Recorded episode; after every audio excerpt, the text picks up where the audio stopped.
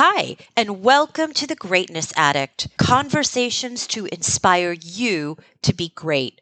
And these conversations are short and they're with interesting, amazing, powerfully productive people, people who are entrepreneurs, people who have faced some kind of unbelievable hardship, who have competed and won regardless, people who have faced evil but chose a new path for themselves. These are ambitious people. This podcast is about their lives. I know you'll come away finding morsels of wisdom that you can apply in your own life. Welcome to the Greatness Addict. You know that iconic yellow dress that Kate Hudson wore for the movie How to Lose a Guy in 10 Days with Matthew McConaughey? Well, that dress was designed by my guest today, Dina Bar-El. What makes Dina a greatness addict is that she never stopped believing in her ability to succeed. She had an unshakable belief in herself, no matter what, and she's been through a lot. Whether it's the death of her only child at 34 or the loss of all of her money three times, whether it was her cancer, whether it was growing up poor, she wants to look in the eyes of every woman and tell them, get up, get up. You can do it because I did it. You gotta believe in yourself. In the end, Dina Bar-El ended up being a very well known fashion designer in Hollywood. And my teacher told me, you know, when I was 11 years old, that she told me, you're going to be a huge designer. The world will know you. You just don't know it yet. And so she put that bug in my head. I said, why will I be a big designer? She said, because God blessed you with a lot of talent. From Ramla to Beverly Hills doesn't mean a lot not from Israel. So let me say it a different way. From Newark to Beverly Hills, Dina, you've had an incredibly tumultuous life. Your parents were Auschwitz Holocaust survivors. You grew up in a refugee camp in Germany, and at the age of four, you moved to Israel. Fast forward, you became a very, very well known fashion designer after going through hardships, three failed marriages, the loss of your only child, losing all your money, starting all over again. How did you keep going? Three times. Three times what? Started over again. I was a very creative designer, but I was nothing to do with zip business, and people saw that weakness in me and they abused it. Everybody wanted to do business with me, they wanted to steal my ideas, and then they were done. It took a few years to learn, and then it was over. What was the lesson that you had to learn about business? I just like to create, and I learned that if I'm not gonna and learning uh, business and learning numbers and learning how to negotiate and learning how to have a say about things, that I have no way in life just with creativity to make it about designing, about marketing, about selling. It's like a lot of areas that you need to tighten up to make it happen. Your secret sauce was your talent in sewing. Yeah, I was super talented. And that helped me always to start over because everybody believed in my abilities. And I had to start over and learn to get smarter in business little by little. And once I got down the business part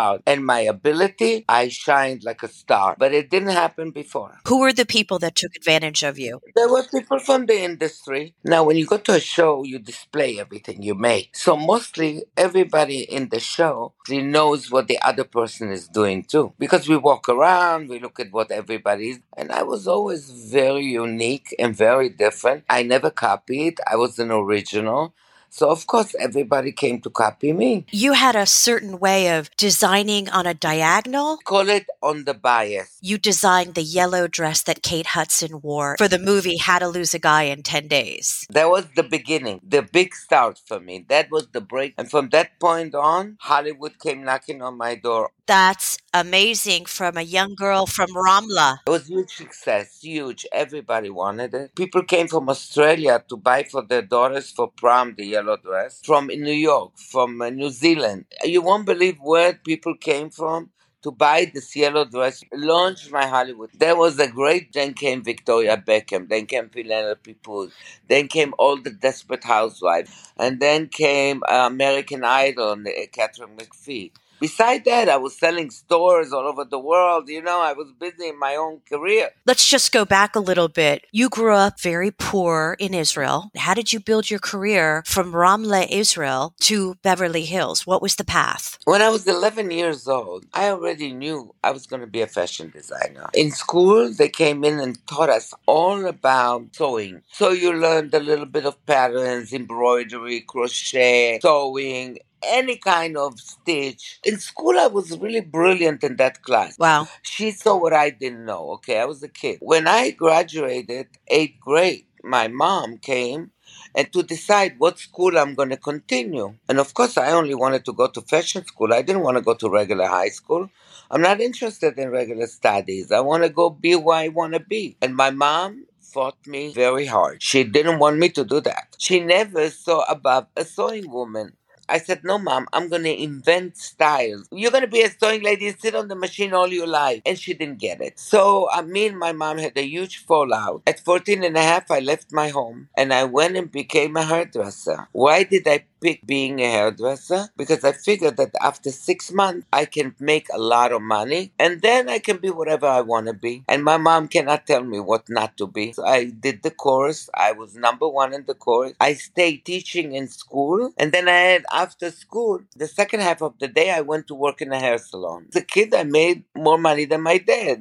I got married at 15 with my first boyfriend. I was a mom at 16. And my life took a whole different turn. Nine years of a very difficult marriage. My parents left to the States, and my dream was to go to the States now, and I want to go to the States and become the fashion designer. So my fashion design bug never left me. You're a 16 year old mother in a bad marriage. You got yourself and your husband to California. And so I was left in a bad marriage all alone with a baby, and I'm myself a baby. So that's how the picture kind of looked. Very grim. Convinced my husband we went to America. He couldn't stand America. We divorced and he went back. And then I met this man that allowed me to go and do and make my career happen. He put out all the money and he put out everything and showed me the rope. The first creation that I did was like from uh, suede, feathers, and very Indian looking kind of with beads, very cool, all handwork. And that top sold one million dollars in 1975. That's like having today 15 million. I accelerated to do suits and pants and skirts and shirts and everything, and I'm very successful running to Europe buying the fabric. Everybody got to know me already on sportswear. But when the disaster happened and I lost my daughter, my one and only daughter, I really didn't find anything anymore in my business, making money, for who am I doing it? She's not here anymore. It kind of was like, for what? Every night I would come home and cry. I couldn't understand why I got that that hand dealt that I lose my only one daughter. And then in a battle, two months later, it was like an awakening. I was in the backyard screaming to God, why is it, why is it done that? And suddenly my daughter reveals to me and kind of like, I was very quiet. Something happened with the energy. I came out and I said, okay, Orna, you want me to do dresses. That's what you wanted all your life, and I didn't do it. So maybe now is the time to do dresses. You're going to work from up there, and I'll work down here, and we're both going to do what you wanted to do because otherwise I have no use for this the whole thing at all. And I came into my business. From now on, we're starting to do dresses. We are completely going to fade out of this business. Millions of dollars I decided no more. The first line of dresses, I already knew my daughter is doing her job from up there.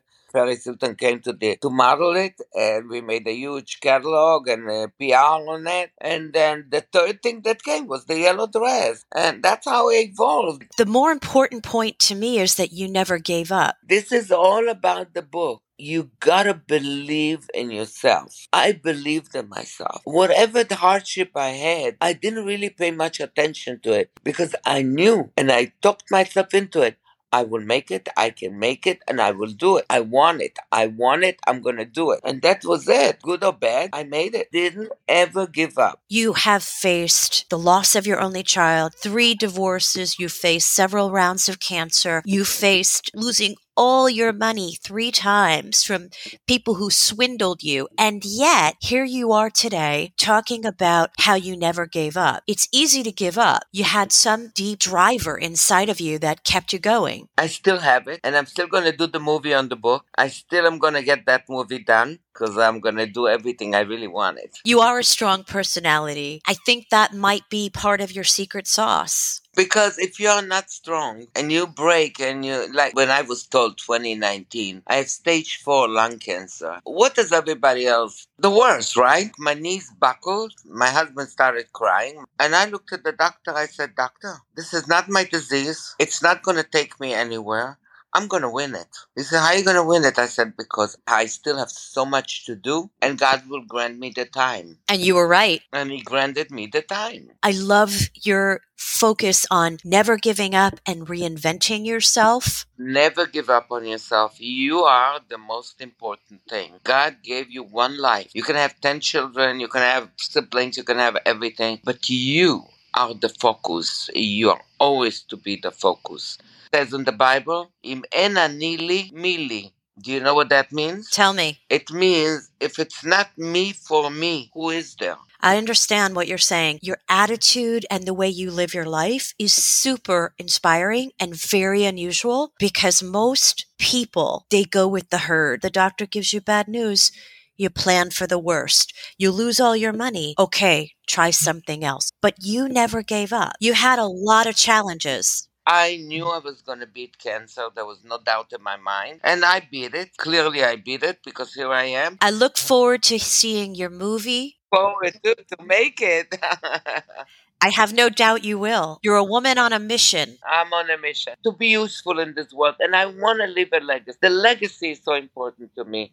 I mean, when people read my book, if you would see all the reviews that I get, to cry. I mean, I'm so excited. Tell me the name of your book. To design your dream. What is your legacy? My legacy is from a very young girl to a very old woman. When you believe in yourself, and you think positive and you always look at the light, not at the darkness, you win. Amazing legacy. I'm excited to see what your next chapter is. Thanks for listening to this episode of the podcast, The Greatness Addict Conversations to inspire you to be great in your life. I hope you can share this with a friend. See you next time. I'm Jennifer Weissman.